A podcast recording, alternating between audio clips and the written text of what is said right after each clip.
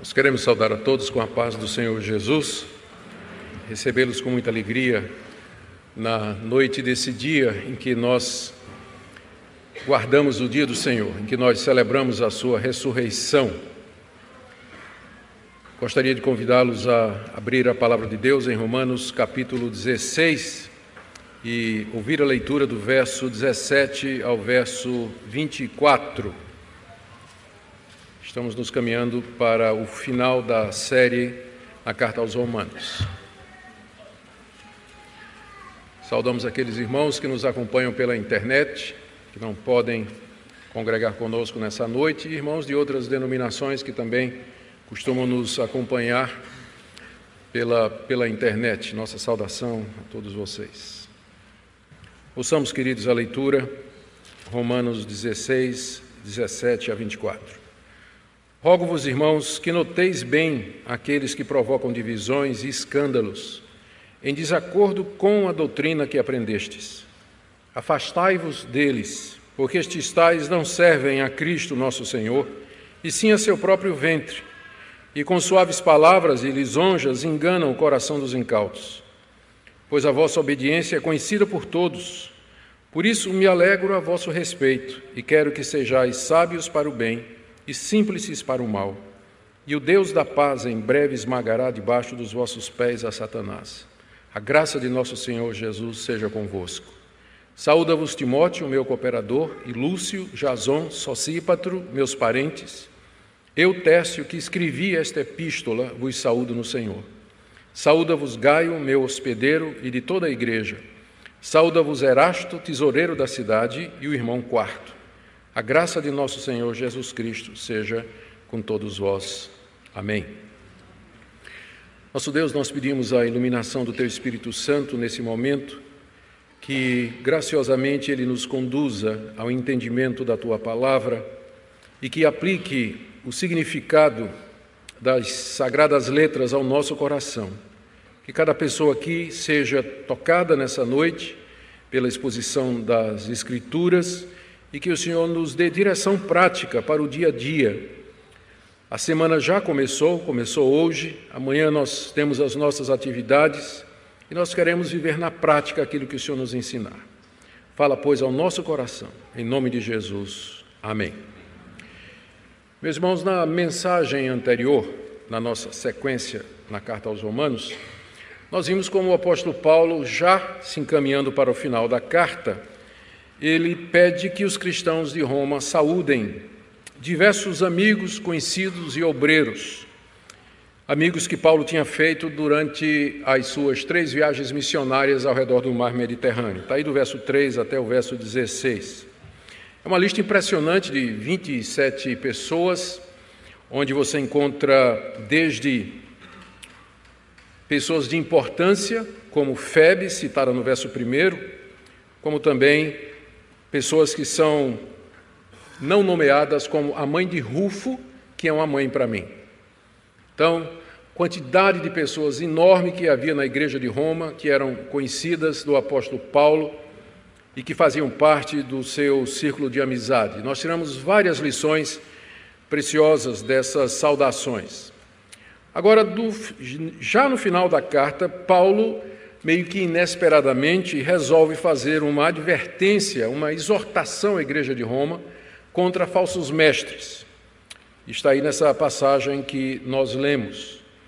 E ele faz isso exortando a igreja a se apartar desses mestres e dando uma lista de bons obreiros que estavam com ele em Corinto, que é exatamente a parte de 21 até 23. Então, o que eu quero ver com vocês nessa noite é, em primeiro lugar, essa exortação de Paulo para que a igreja se afaste dos maus obreiros e a recomendação que ele faz dos bons obreiros. E o nosso objetivo com isso, sem dúvida, é que nós sejamos curados de qualquer ingenuidade, ingenuidade de pensar que no meio evangélico e no meio da igreja só existem pessoas bem intencionadas e que querem o bem das ovelhas. Na verdade, o Evangelho nos diz outra coisa. E Paulo coloca isso de maneira muito clara aqui quando ele contrasta esses dois grupos. Vamos começar então com a exortação de Paulo, que está aí no capítulo 16, verso 17. Rogo-vos, irmãos, que noteis bem aqueles que provocam divisões, escândalos, em desacordo com a doutrina que aprendestes. Afastai-vos deles. A quem Paulo se refere? Porque até essa altura, na carta aos Romanos, não há qualquer indício de que havia falsos mestres na igreja de Roma. Então, a quem Paulo se refere? Não há unanimidade entre os estudiosos. O que a gente sabe a respeito dessas pessoas, e que é pouco, é o que Paulo nos diz aqui. Primeiro, que elas estavam dentro da igreja de Roma, das igrejas de Roma. É, a gente tem que lembrar, quando pensa naquela época, a se desvencilhar do modelo que a gente tem na nossa cabeça. Quando a gente fala de igreja, a gente imagina um templo cheio de pessoas que se reúnem regularmente no mesmo lugar é, todos os domingos, em determinado horário. No período apostólico não era assim. A igreja de Roma era composta de várias casas-igrejas espalhadas pela cidade. No capítulo anterior, na mensagem anterior, nós vimos pelo menos três. No verso 5, Paulo diz: Saudai a igreja que se reúne na casa de Áquila e Priscila. No verso 14, ele diz: Saudai Hermas e os irmãos que se reúnem com ele. E no 15, saudai Filólogo, Júlia, Nereu, sua irmã Olimpas e todos os santos que se reúnem com eles. Ou seja, a igreja de Roma era formada de várias casas-igrejas em vários lugares da cidade. Então, ao que tudo indica, essas pessoas a quem Paulo se refere, dizendo assim: afastem-se dessas pessoas, elas estavam, faziam parte dessas casas-igrejas ou estavam chegando querendo fazer parte dessas igrejas ali na cidade de Roma. E a fama delas já era conhecida porque elas já haviam provocado algum tipo de problema. Eu digo isso porque alguns estudiosos dizem que esse pessoal não era parte da igreja de Roma, mas eh, eram do lado de fora. Mas se fosse do lado de fora, não faria sentido essa exortação que o apóstolo Paulo está fazendo aqui. Eram pessoas que estavam misturadas no meio das igrejas e que já tinham fama de ter provocado problemas e dificuldades, que é o, a segunda identificação que Paulo nos diz aqui. Ele diz que essas pessoas provocam divisões e escândalos. A palavra divisão é uma palavra que se refere mais a uma rachadura ou a formação de grupos dissidentes na igreja por conta de doutrina. Então, parece que esses homens, essas pessoas, elas, no meio das casas igrejas de Roma, estavam propagando uma outra doutrina e formando grupos que se levantavam ou estavam começando a querer se rebelar contra o ensino da palavra de Deus. Paulo diz também que eles provocam escândalos. A palavra escândalo já tem mais a ver com a questão moral. Provavelmente estavam ou defendendo a prática de determinados pecados, ou eles mesmos caindo em determinados pecados e com isso colocando obstáculo à vida dos crentes e atrapalhando que eles crescessem na fé. O que Paulo diz é que, terceira coisa que Paulo nos diz a respeito dessas pessoas, é que elas estão em desacordo com a doutrina que haviam aprendido. Eu ainda estou no verso 17. Então, o que é que a gente sabe delas? Elas estavam dentro das igrejas, elas estavam provocando divisões doutrinárias e causando escândalo pelo seu comportamento, e agora nós vemos que Paulo diz que tudo isso elas estavam fazendo em desacordo com a doutrina que a igreja de Roma tinha recebido. Paulo não fundou a igreja de Roma, a doutrina da Igreja de Roma foi trazida de Jerusalém pelos convertidos romanos no dia de Pentecostes, conforme nos diz a tradição da igreja. Se você ler Atos capítulo 2, você verá que no meio daquela da lista de nações, de pessoas que ouviram os apóstolos falando em línguas e ficaram sem entender o que estava acontecendo, estão romanos. Romanos, judeus que moravam em Roma e que tinham vindo a Jerusalém para a festa da, de, de Pentecostes. E lá eles se converteram com a pregação de Pedro. E voltaram para Roma, trazendo a doutrina dos apóstolos, e lá fundaram a igreja de Roma.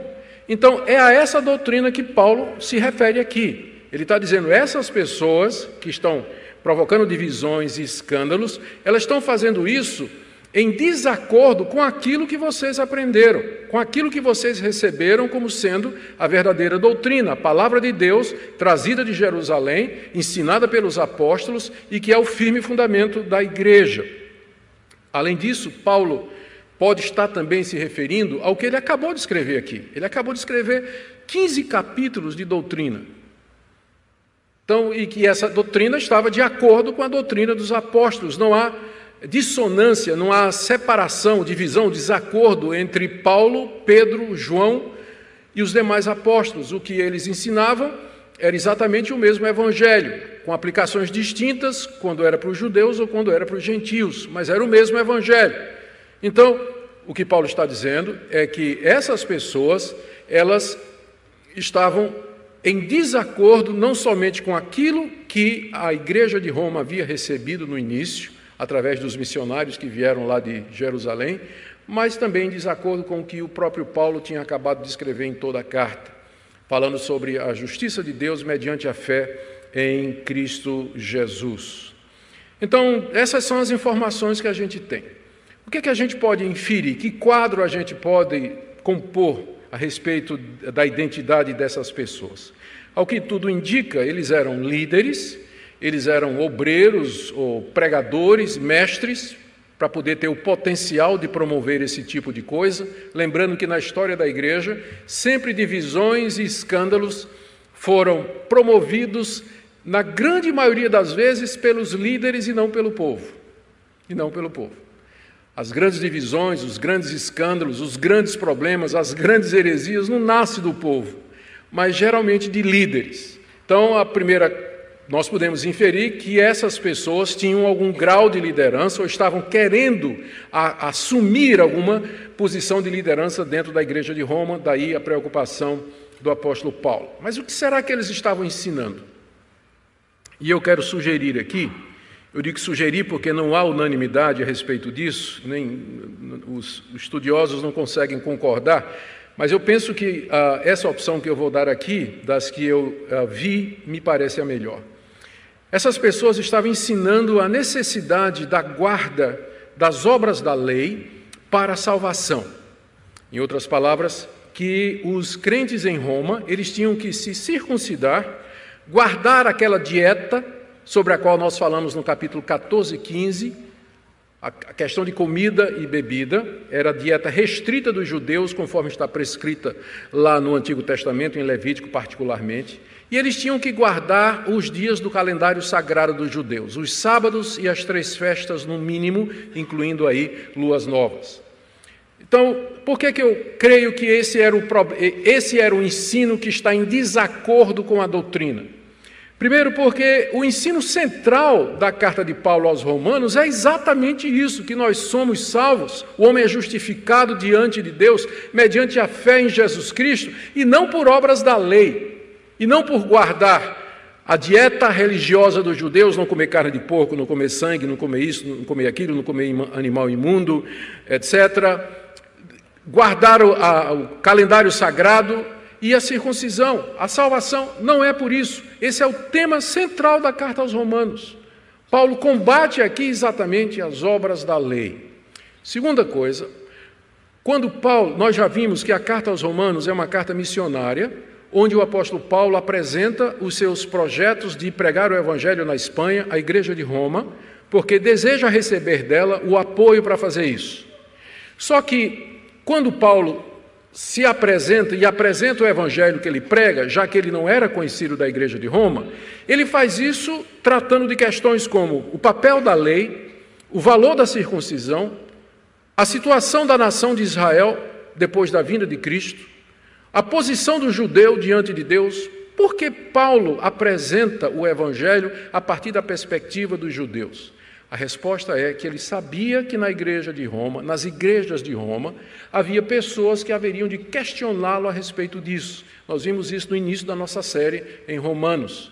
Então, aqui é mais uma evidência, então, de que Paulo tem em mente exatamente essas pessoas que lá no fundo Paulo sabia que iriam questionar tudo que ele está escrevendo aqui. Além disso, nós vimos que no capítulo 14 e 15 que já havia na igreja de Roma problemas relacionados com a lei de Moisés.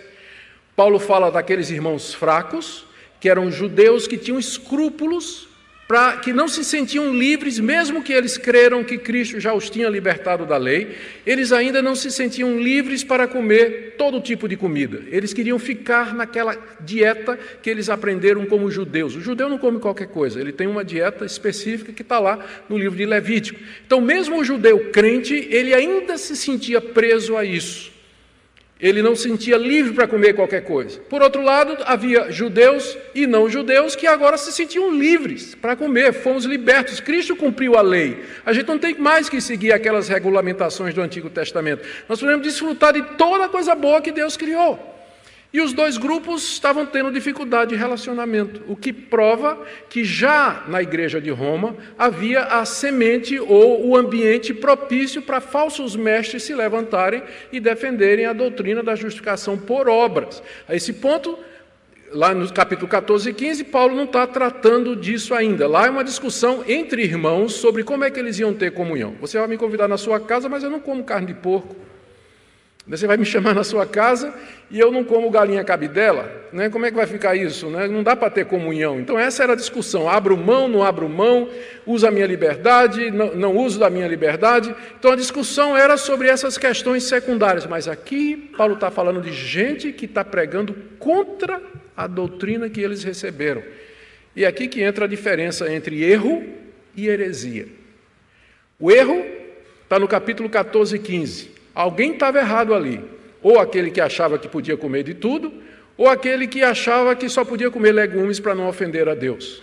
Só que os dois iriam para o céu, mediante a fé em Jesus Cristo, porque essa diferença de opinião não abalava a salvação em Cristo. Mas aqui Paulo está dizendo: se afasta desse pessoal, porque o que eles estão ensinando é contrário à sã doutrina. Aqui é heresia. Heresia é todo erro que afeta a salvação. Então, com relação aos erros, nós podemos conviver como irmãos, mas com heresia, com herético, a gente tem que se apartar. Aí já é outro nível de erro, porque ele atinge a nossa salvação. Então, no capítulo 14 e 15, Paulo tratou desse engano de alguns irmãos que ainda tinham escrúpulos em comer alguma coisa, mesmo que tinham crido em Cristo Jesus. Mas aqui é diferente.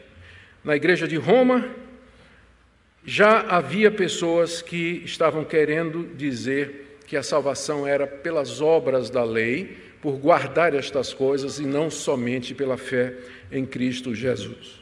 Meu último ponto que me convenceu de que essa é a melhor interpretação é que quando Paulo escreve aos Filipenses, foi na mesma é, um pouco antes né, de escrever a carta aos Romanos, aliás, pouco depois de escrever as cartas aos Romanos, ele escreve Filipenses quando está na prisão.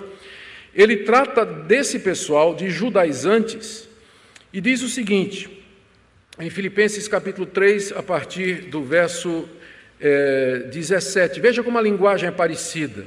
Irmãos, sede imitadores meus, observai os que andam segundo o modelo que tendes em nós, porque muitos andam entre nós, dos quais repetidas vezes eu vos dizia, e agora vos digo até chorando, que são inimigos da cruz de Cristo. O destino deles a perdição, e veja só, o Deus deles é o ventre, e a glória deles está na sua infâmia, visto que só se preocupam com as coisas terrenas. Quando Paulo fala dos judaizantes, ou seja, desses falsos mestres que querem ensinar a salvação pelas obras, Paulo diz que a preocupação deles é com o ventre, com a barriga.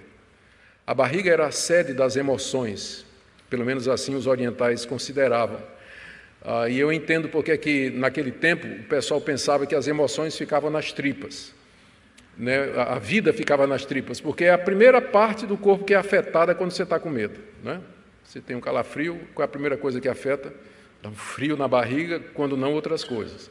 E então, é, os antigos, eles pensavam que as emoções ficavam aqui, então, quando dizia essa linguagem só se preocupa com o ventre, ela quer dizer só se preocupa em satisfazer os seus desejos, a sua vontade, vive para os seus interesses, porque o, o ventre era considerado o centro da existência. A ideia do coração e da mente como centro da nossa existência é mais um conceito moderno, embora coração também apareça no Novo Testamento. Então, como a linguagem é muito semelhante, a gente pode calcular que Paulo, de fato, está falando aqui dos judaizantes, desses falsos profetas que ensinavam a guarda da lei como caminho para a salvação. Como é que a igreja então deveria tratá-los? Como é que a igreja deveria tratar essas pessoas que estão em desacordo com a doutrina, ensinam uma, uma, trazem uma mensagem que está contrária à palavra de Deus, provocando divisões e escândalos? Como é que nós devíamos tratá-lo? Paulo diz duas coisas. Estão aí no verso 17. A primeira, notai bem essas pessoas. Verso 17: Rogo-vos, irmãos, que noteis bem aqueles que provocam divisões e escândalos. Notar bem significa ficar de olho, ficar alerta, para não ser surpreendido e ter cuidado. Não sair da sua vigilância e do seu campo visual nem um minuto.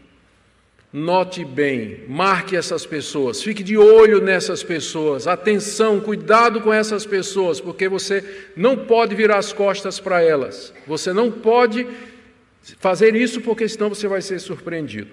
Segunda coisa que Paulo diz, final do verso 17: afastai-vos deles.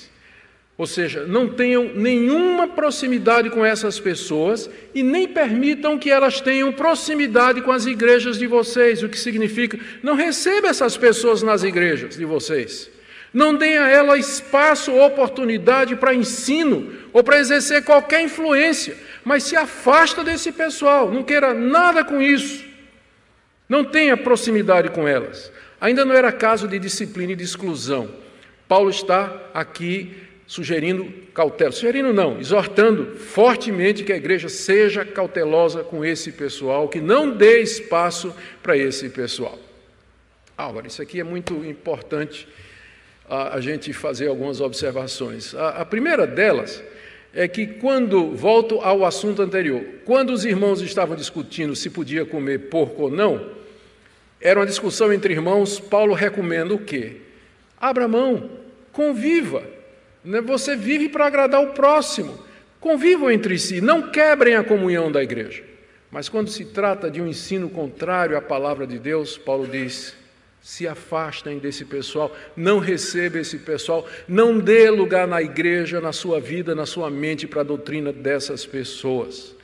O problema é que a diferença entre essas duas coisas às vezes é muito tênue. Até onde ou quem é que vai dizer o que é erro e o que é heresia? Até que ponto eu posso dizer essa pessoa está ensinando alguma coisa que está contrária à palavra de Deus? Paulo dá quatro razões em seguida, quatro razões em seguida pelas quais a igreja de Roma, as igrejas de Roma não deveriam ou deveriam se afastar dessas pessoas e não recebê-las. A primeira e aí já vai dando subsídios para que nós entendamos ou respondamos à pergunta que eu levantei há pouco. A primeira é que eles não servem a Cristo, mas ao próprio ventre, diz Paulo no verso 18. Final do verso 17: Afastai-vos deles, 18, porque estes tais não servem a Jesus Cristo, nosso Senhor, e sim ao seu próprio ventre. Ou seja, eles se apresentavam dizendo que eram servos de Jesus Cristo, que foram chamados por Deus, que foram enviados por Deus para pregar a palavra e para ensinar a verdade. Entretanto, a motivação deles era outra, e Paulo encontrou esse pessoal praticamente em todas as províncias da, do Império Romano, onde ele plantou igrejas nas principais cidades. Ele encontrou gente desse tipo em Corinto, na Galácia, em Filipos, em todo lugar que Paulo passava, encontrava gente que aparecia como sendo servo de Jesus Cristo, mas cujo interesse, ele diz aqui, era servir o próprio ventre, ou seja, o desejo mais básico da natureza humana, e em outras palavras, dinheiro. É outra maneira de dizer, a motivação que esse pessoal tem, na verdade, é isso aqui. E essa é a motivação de todo falso profeta: é dinheiro dinheiro que vem pelo poder. De que maneira aquelas pessoas alcançariam esse objetivo? À medida que eles minavam o ensino recebido pelos apóstolos nas igrejas, eles se apresentavam trazendo a verdadeira doutrina de Cristo, como tal, ganhavam a liderança das igrejas e, a partir daí, eles tinham um controle pleno sobre estas congregações, inclusive sobre todas as ofertas e dízimos que eram levantados naquela altura. Paulo diz: eles não servem a Cristo, embora possa parecer assim, mas servem ao seu próprio ventre, estão buscando os seus próprios interesses. E, meus irmãos, isso é tão verdade hoje como foi verdade nos dias do apóstolo Paulo. Há pessoas que se apresentam como servos de Jesus Cristo, mas o interesse deles é o ventre. Eles querem satisfazer os seus desejos, seus planos, seus propósitos, as suas ambições. Segunda razão que Paulo dá para que a igreja se afaste desse pessoal e não dê nenhum espaço para eles, é que eles enganam o coração dos incautos com palavras suaves e com lisonjas. Final do verso 18. Com suaves palavras e lisonjas enganam o coração dos incautos. Ou seja, eles eram maus, ímpios e tinham intenção de enganar. Há um padrão no Novo Testamento que é bom observar aqui. Quando se trata de membros das igrejas que foram iludidos ou estão sendo iludidos por um falso profeta ou por um falso ensino, geralmente a abordagem é pastoral. Os apóstolos escreviam uma carta ou faziam uma visita, pastoreavam, ajudavam aquelas pessoas. Havia todo um tratamento de misericórdia tentando resgatar aquelas ovelhas. Mas quando se trata dos líderes, daqueles que promovem esse ensinamento, aí o tratamento já é diferente. O tratamento é duro, o tratamento é inflexível, é de entregar ao diabo, entregar a Satanás, é de resistir, de não dar espaço, é de condenação clara, como Paulo está fazendo aqui. Por quê? Porque a intenção, porque às vezes a gente pensa assim, a gente vê um falso profeta de uma grande denominação enganando o povo com a falsa teologia, e algumas pessoas ingenuamente chegam para mim e dizem assim, pastor Augusto, não será que ele é sincero? Não vejo isso. Pode ser que tenha gente na igreja dele que seja sincera e que está sendo enganada pelo falso profeta. Mas que ele seja sincero, eu acho que não. Não é assim que o Novo eh, Testamento trata pessoas que promovem falsas doutrinas. Sempre o ponto é esse: eles fazem isso porque estão movidos por uma intenção errada que geralmente é dinheiro ou lucro ou popularidade, ou fama, ou poder, ou qualquer outra coisa. Então não, não há compaixão nem há misericórdia nenhuma para aquele apóstata herético que nega a palavra de Deus e ensina essa verdade às pessoas. O, a, o, tratamento do Novo Testamento é muito sério, exatamente porque entende que o alvo é enganar as pessoas, como Paulo diz aqui, com palavras suaves e lisonjas, enganam o coração dos incautos. Os incautos, eles vão ser enganados. Os incautos vão ser enganados por falsos profetas, porque eles usam, Paulo diz aqui, suaves palavras e lisonjas. Essas duas expressões, elas têm a mesma raiz na língua grega, que é a palavra para promessa. E poderia ser entendido como eles enganam as pessoas fazendo com palavras, promessas e dizendo ao povo aquilo que o povo quer ouvir. É isso que significa suaves palavras e lisonjas.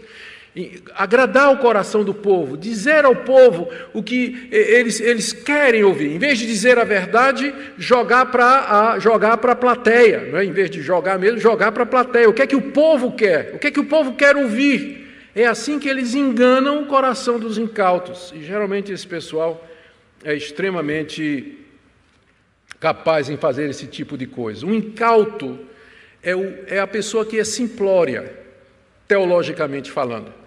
É aquela pessoa que diz que teologia não importa. Que teologia é uma coisa difícil, complicada. Vamos amar os irmãos, fazer missões e fazer o bem. Esse é o evangelho. Esse é o simplório. Esse é o incauto. Porque ele não vê o valor da doutrina.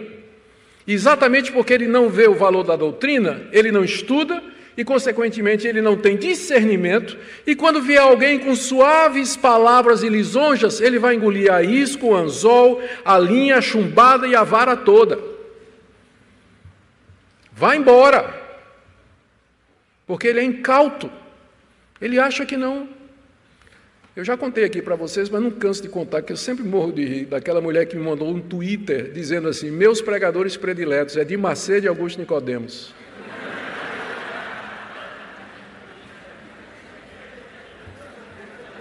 Eu fiquei tão lisonjeado. É demais. Não tem discernimento nenhum, nenhum, nenhum. Discernimento nenhum.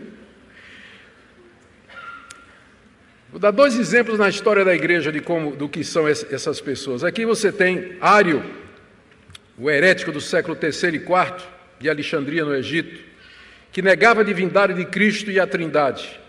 Aqui tem uma citação que o descreve como sendo um homem brilhante, enérgico, carismático, que cantava canções de marinheiros nos bares do cais da cidade de Alexandria e que nas quartas-feiras ensinava de maneira impressionante histórias da Bíblia aos fiéis, aos fiéis. Era um homem imensamente popular, ário, um dos maiores hereges que já apareceu na história da igreja. Na época da reforma, Socinho, Outro herege, olha a descrição de Socinho. Ele era um cavalheiro, sua moral irrepreensível. Ele se distinguia pela sua cortesia, numa época em que mesmo os grandes reformadores, como Lutero, especialmente Calvino, usavam linguagem vulgar quando discutiam com seus adversários. Se você ler a discussão de Lutero ou de Calvino com alguns adversários, é palavra pesada mesmo, de cachorro para lá. Só que Socinho não. Socinho era um homem extremamente cortês, educado, impressionava. A sua moral era inatacável, ninguém podia dizer nada. E era um dos maiores hereges que já apareceu na história da igreja. Eles vêm com suaves palavras, eles vêm com lisonjas, e enganam o coração do incauto, porque o incauto não vai pela cabeça, ele vai pelo que ele sente. Ele vai para uma igreja porque ele se sente bem. Ele não vai para a igreja porque aquela igreja está ensinando a verdade, mas eu vou para lá porque eu estou me sentindo bem, o pastor fala tão bem, é tão acolhedor, é tão gostoso. Não estou dizendo que essas coisas não são boas e que não são necessárias. A gente devia ter o melhor de dois mundos, não é? Uma igreja que pregasse a palavra de Deus e que acolhesse, onde as pessoas se sentissem bem. Mas se você tiver que escolher entre aquilo que você sente e a verdade que edifica, é óbvio que a opção é a pregação da palavra de Deus. Mas os incautos, eles não, não ligam para isso, eles vão atrás de sermões que agradam o coração, que satisfazem os seus desejos, que vão dizer o que eles querem ouvir, e eles vão permanecer nos seus erros e na sua conduta, nunca vão ser confrontados. E o herege sabe disso, o falso profeta sabe disso, e com palavras suaves e lisonjas eles enganam o coração dos incautos, que acham que teologia é alguma coisa que não, não vale a pena. Quarta razão que o apóstolo Paulo oferece aqui para que os, os cristãos de Roma se afastem daqueles homens é a derrota iminente de Satanás no verso 20. Aliás, antes eu, eu, eu precisava voltar para o verso 19, que tem dois pontos aqui. No verso 19, Paulo diz, é, é, é, a terceira, eu falei que era a segunda, é a quarta, né? eu já me atrapalhei aqui. Volta tudo, cancela aí no vídeo, por favor. Terceira razão que Paulo dá para que a igreja se afaste é a reputação da igreja. Incrível que pareça, olha o que ele diz no verso 19: Pois a vossa obediência é conhecida por todos, por isso me alegro a vosso respeito e quero que sejais sábios para o bem e simples para o mal. O que, que Paulo está dizendo aqui? O pois aí, do início do verso 19, liga esse verso ao verso 17.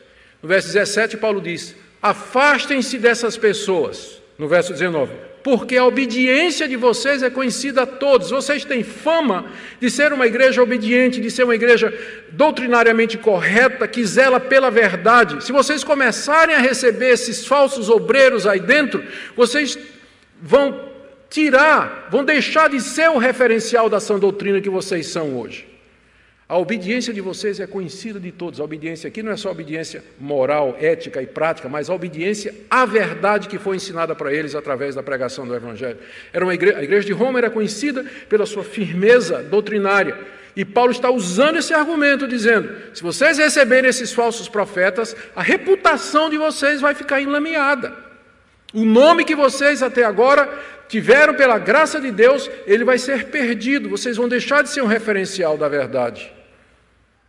Eu me alegro que vocês são assim, diz Paulo no verso 19. Por isso me alegro a vosso respeito. Ele diz: Eu quero que vocês sejam sábios para o bem e simples para o mal. Em outras palavras, que vocês tenham sabedoria para discernir entre o certo e o errado, entre a verdade e o erro.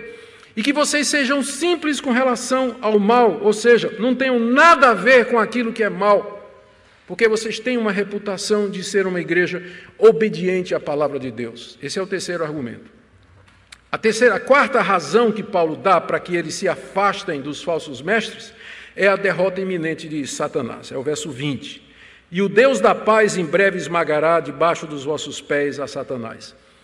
O leitor atento da carta aos Romanos vai descobrir que é a primeira vez que Paulo menciona o diabo em toda a carta. Não é interessante? São 15 capítulos sobre justificação pela fé, salvação pela graça, escatologia, viver no espírito, mortificação do pecado, liberdade para servir a Deus, e Paulo não mencionou o diabo nenhuma vez. Tem alguma coisa errada no discurso de muitos pastores por aí, não é? Que não conseguem pregar, escrever uma página sem falar do diabo. Paulo escreveu 15 capítulos da mais profunda teologia sem mencionar o diabo uma vez, menciona aqui. Só isso em si já nos ensina alguma coisa. Que o nosso foco não é o diabo. Nosso foco é o evangelho. Essa é a tarefa da igreja: pregar o evangelho, exaltar Jesus Cristo, ensinar a verdade. O diabo é uma nota de rodapé na pregação do evangelho. Nunca deveria ser o alvo, o objetivo e o centro de ministérios. Tem pastores que se especializaram tanto em demônio, expulsão do demônio e, e, guerra espiritual, que se Deus tirasse o diabo do mundo, eles iam perder o emprego. Não sabe fazer mais nada. Mas ah, Paulo menciona, e quando menciona o diabo é para dizer que o quê? Ele vai ser esmagado. Ele vai ser esmagado. E quando será isso? E o que é que essa passagem, como é que ela se encaixa aqui? Primeiro, eu creio que essa passagem se encaixa aqui porque é um encorajamento para os crentes de Roma para se afastar dos falsos mestres, porque Paulo aqui identifica quem é que está por detrás de todas as mentiras e heresias, aquele que é chamado de o pai da mentira.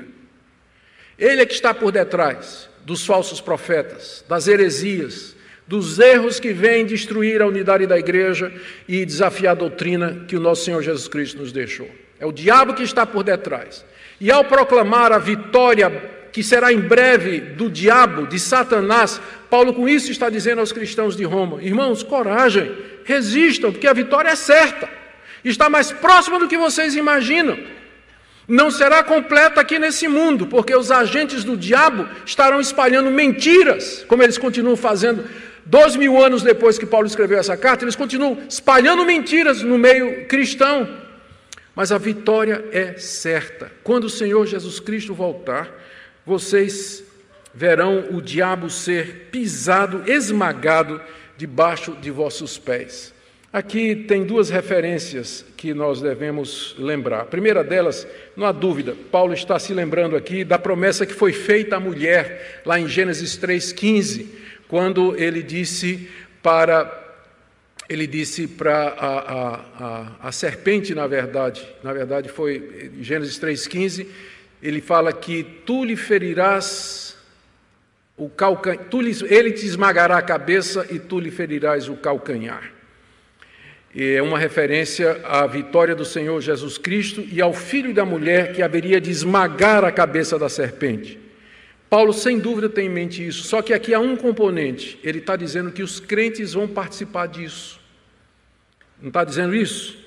Deus da paz em breve esmagará debaixo dos vossos pés a Satanás. E aqui vem a segunda referência, que é a 1 aos Coríntios, capítulo 6, quando o apóstolo Paulo diz, indignado à igreja de Corinto, que estava um irmão processando o outro no tribunal, Paulo diz à igreja de Corinto: Será que vocês não têm condição de julgar entre vocês? Vocês não sabem que nós vamos julgar os anjos? Não sabem que nós vamos julgar o próprio Satanás? Então aqui o quadro está completo. No dia da vinda do Senhor Jesus Cristo, Quando ele se assentar no trono da sua glória, Satanás será trazido diante dele. Muita gente pensa que o diabo já está no inferno, ainda não. Quem diz isso é Hollywood, que sempre quando fala do diabo, vermelhão, com um pá de chifre, um tridente lá no inferno, assando os ímpios, né? atormentando os ímpios. Isso é conversa de Hollywood. O diabo não foi para o inferno ainda. Ele irá quando o Senhor Jesus voltar, e ele será então condenado, e nós, o povo de Deus, estaremos com o Senhor Jesus Cristo quando ele pronunciar a sentença e lançar no inferno Satanás, os seus anjos e os seus agentes mentirosos, os falsos profetas e os ímpios que irão todos para o inferno. E nós participaremos nesse dia. É isso que significa. Deus em breve vai esmagar Satanás debaixo dos pés de vocês. A vitória é certa, vocês vão participar disso. O pai da mentira será destruído. Portanto, coragem, resistam ao erro. Sejam sábios com relação à verdade e à sã doutrina, para não se deixar enganar por estas, por estas pessoas. Paulo termina no final do verso 20, invocando a bênção de Deus sobre os irmãos. A graça de nosso Senhor Jesus Cristo seja convosco. Paulo acaba essa carta três vezes. Ele, na verdade, ele não consegue acabar. Né? A primeira, é, tem, tem alguns manuscritos antigos que terminam a carta no capítulo 15. Olha, está aí, ó. veja, capítulo 15, verso 33. O Deus da paz seja com todos, amém. Terminou o culto? Não. Vem o capítulo 16. Né? Ele se lembra de saudar um, várias pessoas e terminou as saudações, verso 16. Ah, terminou todas as saudações, aí vem o verso 20: A graça do nosso Senhor Jesus Cristo seja convosco. Terminou o culto? Não. Porque aparece no verso 24 de novo: ó, a graça do nosso Senhor Jesus Cristo seja com todos. Amém? Amém. Terminou? Não. Final do verso 27. Ao Deus único e sábio seja dada glória por meio de Jesus Cristo pelos séculos dos séculos. Amém. Alguns acham que Paulo não estava conseguindo terminar a carta aos Romanos, né? Afinal, são, são 15 capítulos impressionantes, eletrizantes, que tocam nas doutrinas principais do Evangelho. Ele escreve a bênção e lembra de alguma coisa, escreve, escreve a bênção de novo, aí lembra de outra coisa, e finalmente ele vai chegar no final. Ah, nós vamos ver, se Deus quiser, no próximo domingo, no verso 25 até o verso 27. Mas aqui ele já abençoa a igreja para lembrar que ele tem amigos que ele quer, que estão mandando saudações. Está aí do verso 21 até o verso 23. E é a segunda parte, bem curta, do que eu queria trazer para vocês nessa noite, porque tem uma relação com tudo que ele acabou de dizer. Ele acabou de dizer que nós temos que nos afastar dos falsos obreiros, dos maus obreiros. E agora ele apresenta os bons obreiros que estão com ele. Porque, graças a Deus, se por um lado nós temos mensageiros do diabo, que vêm ensinar doutrina em desacordo com a palavra de Deus, por outro, Deus levanta homens fiéis que servem ao Evangelho e levam avante essa palavra. Aqui do verso 21 até o verso 23, nós temos a relação de alguns irmãos que estavam com o apóstolo Paulo quando ele escreveu essa carta na cidade de Corinto. Você tem que lembrar disso. Paulo estava em Corinto quando ele escreveu a carta aos Romanos, e junto com ele estavam, agora nós sabemos, um grupo de irmãos que ele menciona aqui e que estavam mandando saudações. O primeiro é Timóteo, verso 21. Saúda-vos Timóteo, meu cooperador, bastante conhecido, dispensa apresentação, é aquele a quem Paulo escreve duas das suas cartas pastorais, seu filho na fé, companheiro de Paulo de várias jornadas. Segundo, ele menciona alguns parentes dele que estavam em Corinto, Lúcio, Jason e Socípatro, meus parentes. A palavra parentes, ela pode significar compatriota, tipo assim, é, irmãos de sangue, judeus mas é muito mais usado no sentido de parente, alguém próximo, um primo, um irmão, mais um irmão ou alguém da família mais remota. Havia três deles com Paulo lá em Corinto, que mostra que a família de Paulo entendeu o chamado de Paulo, o ministério de Paulo estava com ele, apoiando o ministério dele. Aí no verso 22, uma surpresa. Aparece um cidadão chamado Técio dizendo que quem escreveu a carta foi ele. Eu, Técio, que escrevi essa epístola, vos saúdo no Senhor. Quem era esse Técio? Técio foi o amanuense, foi o secretário que escreveu à mão a carta de Paulo aos romanos. Naquele tempo era muito comum fazer ditado, e tinha dois tipos: tinha o ditado chamado curto em que o autor simplesmente pegava o esboço e as ideias principais e entregava para o secretário, e o secretário, então, amanuense, preenchia o resto, o esqueleto né, com carne, e depois submetia o autor, que dava ok, e a carta era enviada. E havia o ditado longo, em que o amanuense pegava palavra por palavra que estava sendo dita. E a maioria dos estudiosos crê que Romanos é, é tão importante que Paulo não teria feito um esboço e entregado para Técio completar. Né? Técio, na verdade, copiou literalmente as palavras que Paulo disse, sem que ele, de alguma maneira, contribuísse com alguma coisa, a não ser com a sua profissão, que ele devia ser amanuense. E Paulo, quando chega aqui, diz: Técio, vem cá, vai, agora escreve a tua saudação. Aí, opa, assim mesmo? Sério? Na carta aos Romanos? Sim, mas eu sou um mero secretário. Não, vai, pode escrever. Eu, Técio, que escrevi essa carta, vos saúdo no Senhor. Entrou para a história o secretário lá da igreja de Corinto. É? Entrou para a história, porque é aquele que escreveu que Paulo mandou. Depois você tem no verso 23, Gaio, sauda-vos Gaio, meu hospedeiro de toda a igreja. E aqui a gente aprende que quando Paulo escreveu essa carta, ele estava hospedado na casa desse irmão, Gaio, que era um homem rico na cidade de Corinto, que havia se convertido e que abrigava a igreja de Corinto na, na casa dele. Na casa dele. Ou então, Paulo morava lá em Corinto, no mesmo lugar onde a igreja se reunia. Gaio, o hospedeiro, mandava saudações. Saúda-vos, Erasto, tesoureiro da cidade. Tem uma inscrição muito antiga, descoberta nas ruínas da antiga Corinto, dizendo aqui: Erastus mandou pavimentar essa rua às suas próprias custas. Uma inscrição numa pedra antiga lá em Corinto, que o pessoal acha que é esse mesmo Erasto aqui, que ele era tesoureiro da cidade e, portanto, era o administrador da cidade, um homem rico de posses que se converteu e que estava lá com Paulo em Corinto quando Paulo escreve. E finalmente o irmão quarto, que ninguém sabe quem é, mas entrou para a história como o irmão quarto. Né? Estava lá com Paulo na hora que ele escreve. Por que, que essas saudações aqui são importantes e por que, que eu fiz questão de citá-las dentro dessa mensagem sobre falsos profetas? É porque o alvo de Paulo, sem dúvida, ao apresentar a saudação dessas pessoas, é dizer que ele não estava só quando ele escreveu essa carta, fazendo os seus planos, que Paulo cria em trabalho de equipe, Paulo queria estreitar as relações entre a igreja de Roma e a igreja de Corinto. Primeiro ele cita conhecidos na igreja de Roma, mensagem anterior. Agora ele cita conhecidos que estavam com ele na igreja de Corinto, com isso aproximando as duas igrejas.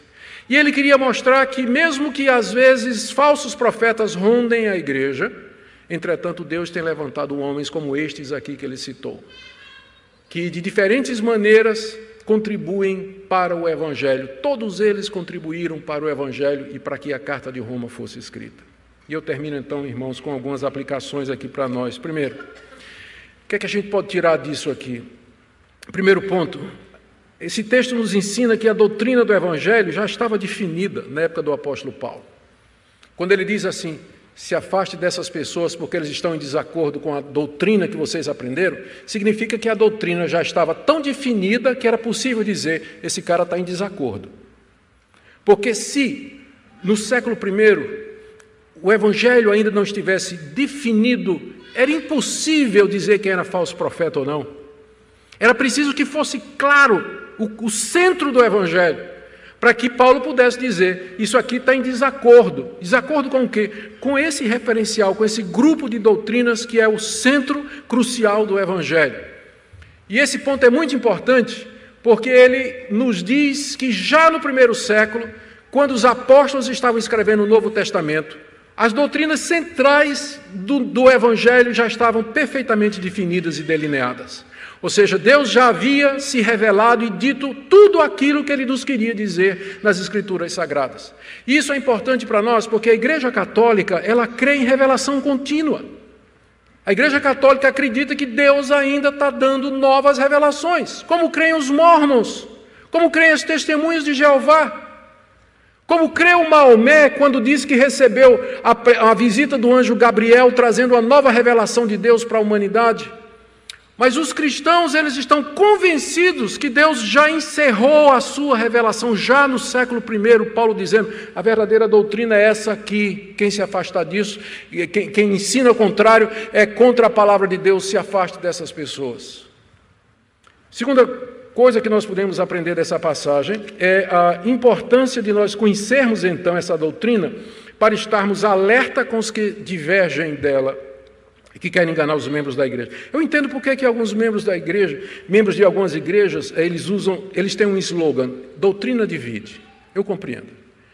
E eu, eu peço desculpa em nome das igrejas históricas, porque durante muito tempo as igrejas históricas, elas focalizaram demais, demais a questão doutrinária, e elas esqueceram que nós estamos pregando para a gente. Nós precisamos receber pessoas, amar pessoas, estender a mão, acolher pessoas. E muitos teólogos, excelentes teólogos, não tinham compaixão nenhuma. Tinha, tem alguns teólogos que parecem aqueles cachorros de, que são treinados para cheirar droga em aeroporto. Eles ficam cheirando para achar heresia em todo lugar. Mesmo quando não está de serviço, quando está em casa, ele fica cheirando do mesmo jeito. Que foi treinado para achar heresia, como os cachorros treinados para cheirar maconha ou cocaína nos aeroportos. E então isso provoca uma ideia errada de que doutrina ela traz ódio, ela traz mágoa, ela traz é, sentimento de superioridade. Eu sei a doutrina, a história da igreja, a boa teologia, e você não sabe nada. Sua igreja não ensina nada disso. Aí muita gente em reação diz: doutrina divide. Eu entendo vocês e eu peço perdão. Toda vez que alguém que se disse reformado foi arrogante, em cima da doutrina, porque é uma contradição em termos isso aí. Você não pode ser reformado e arrogante, porque a primeira doutrina, o primeiro dos grandes pontos do calvinismo é depravação total, e começa com você. E começa com você. Mas por outro lado, negar o valor da doutrina, de conhecer as Escrituras, o ensino da palavra de Deus, é você se tornar um simples, um incauto, um simplório que vai ser enganado por um falso profeta inteligente, cortês, bem educado, que vai iludir você com falsas promessas, como há milhões hoje no Brasil seguindo falsos profetas. Exatamente porque eles acham que doutrina não tem valor, acham que igreja é só um lugar onde você vai para se sentir bem, cantar, louvar, desopilar, fazer amigos, arrumar uma namorada e por aí vai, e ter os seus desejos satisfeitos emprego, casa, carro, por aí vai. O que salva é a verdade. Você pode ter fé, mas se você crê na mentira, vai para o inferno do mesmo jeito. O que salva é a verdade, a nossa fé na revelação que Deus nos dá.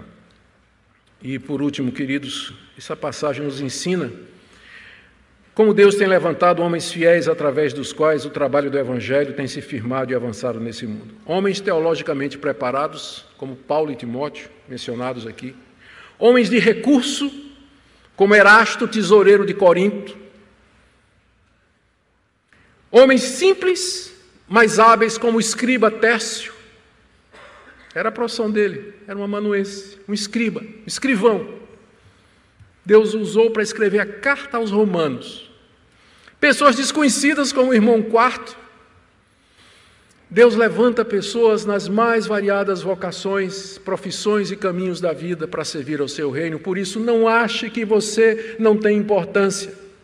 Por isso, não ache que só o apóstolo Paulo é usado por Deus para levar o seu reino avante. Por isso, não pense que só os pastores e pregadores conhecidos é que são instrumentos de Deus para expandir o seu reino, porque seria ignorar isso que Paulo está fazendo aqui. Ele nomeia no total quase 35 pessoas em Roma e em Corinto que estavam ao redor dele e que trabalhavam com ele fazendo coisas diferentes para o reino de Deus. Você não tem que ser pastor, pregador, missionário, evangelista e obreiro para servir a Deus. Você pode fazer isso na profissão que Deus lhe chamar, no caminho que Deus lhe colocar. Nós precisamos de todo mundo trabalhando em todo lugar para a glória de Deus. E é isso que essa passagem nos ensina.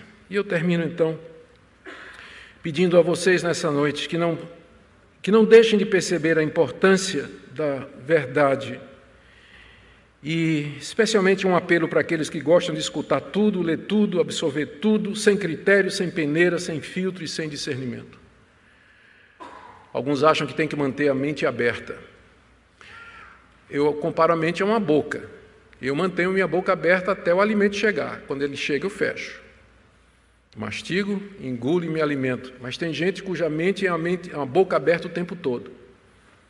Ele não digere nada, não engole nada, não mastiga nada, não se alimenta de nada. Ele lê tudo, observa tudo, não tira conclusão nenhuma, não tem doutrina, não sabe de onde vem nem para onde vai. Não seja assim. Mas a palavra de Deus é muito clara e serve de referência para nós do que é a verdade. Vamos segui-la. Oremos. Obrigado, Senhor, pela tua palavra, pelo que ela nos ensina.